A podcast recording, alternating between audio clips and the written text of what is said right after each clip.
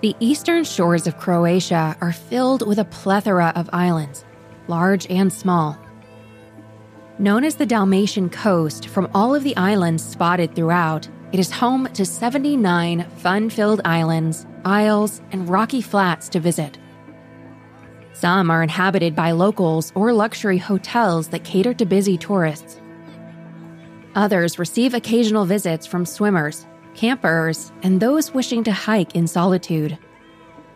Between the islands and the busy town of Dubrovnik, Croatia's largest tourist attraction has no problem drawing in people from all over the world. All of the islands receive thousands of visitors every year. That is, except for one. Located just two miles from the country's capital, dwells one of the smaller islets that for centuries was home to a beautiful monastery, but is now avoided and shrouded in a fog of horror. The island of Daksa was first inhabited in 1281 when a Franciscan monastery was built on it called St. Sabina. The monks were the island's sole inhabitants and brought in spiritual leaders from all over Europe. For over 500 years, Daksa was seen as a sacred and holy place. That would be until Napoleon's French troops came to Croatia in 1789, evicted the monks, and claimed the island. They held on to it until the defeat of Napoleon, and the island was bought by a Polish prince named Maximilian, who spent a fortune converting the island into his little paradise on earth. He imported beautiful trees and flowers, exotic birds such as peacocks, and altered the monastery into his library. He wanted Daksa to be an escape from the rest of the world. Unbeknownst to him, the night before their expulsion from the island, the Franciscan monks placed a curse on it and all who have forsaken their sacred ground.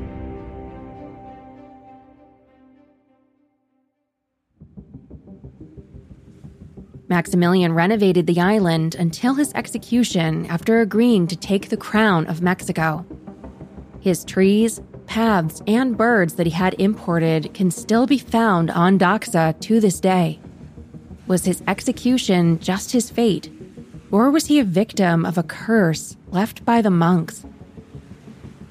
Throughout the years, the island passed hands with several different owners.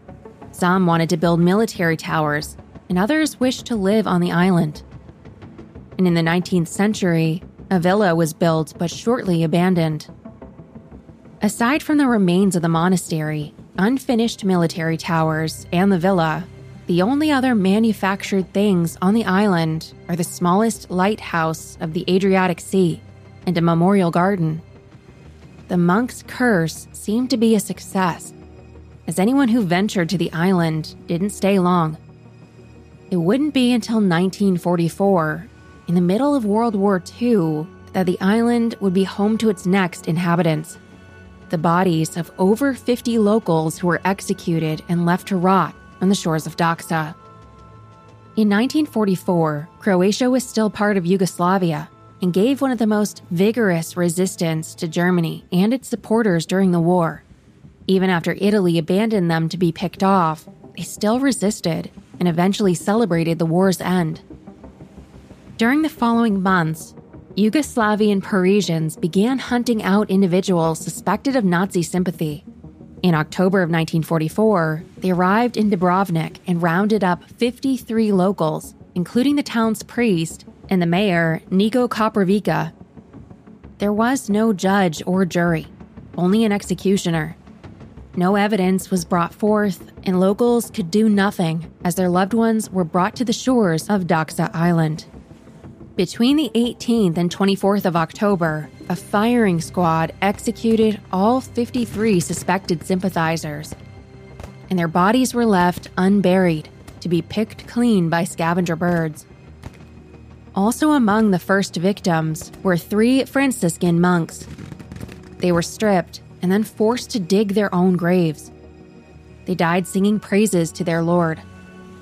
The crimes were justified as retribution for the oppression felt during the war, and locals were warned not to attempt to recover their loved ones' bodies or they would meet the same fate.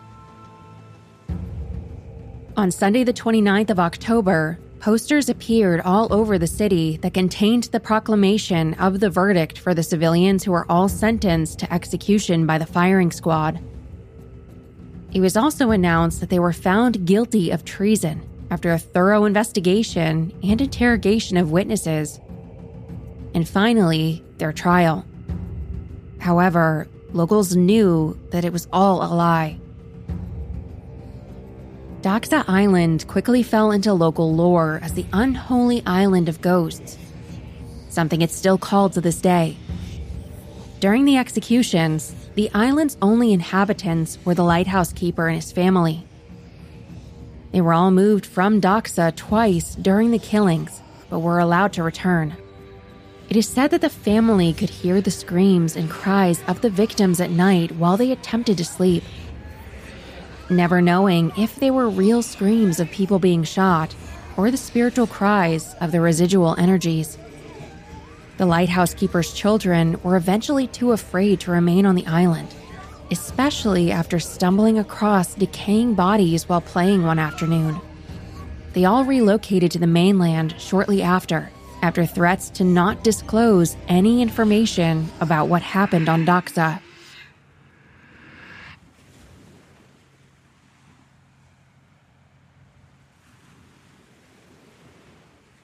For almost 50 years, it was strictly forbidden for anyone to visit Daksa. It wouldn't be until the Croatian parliamentary elections in 1990 that socialist laws were changed and the locals could finally visit. But they never did. Daksa would sit for another two decades until, in 2009, an excavation was done on the island.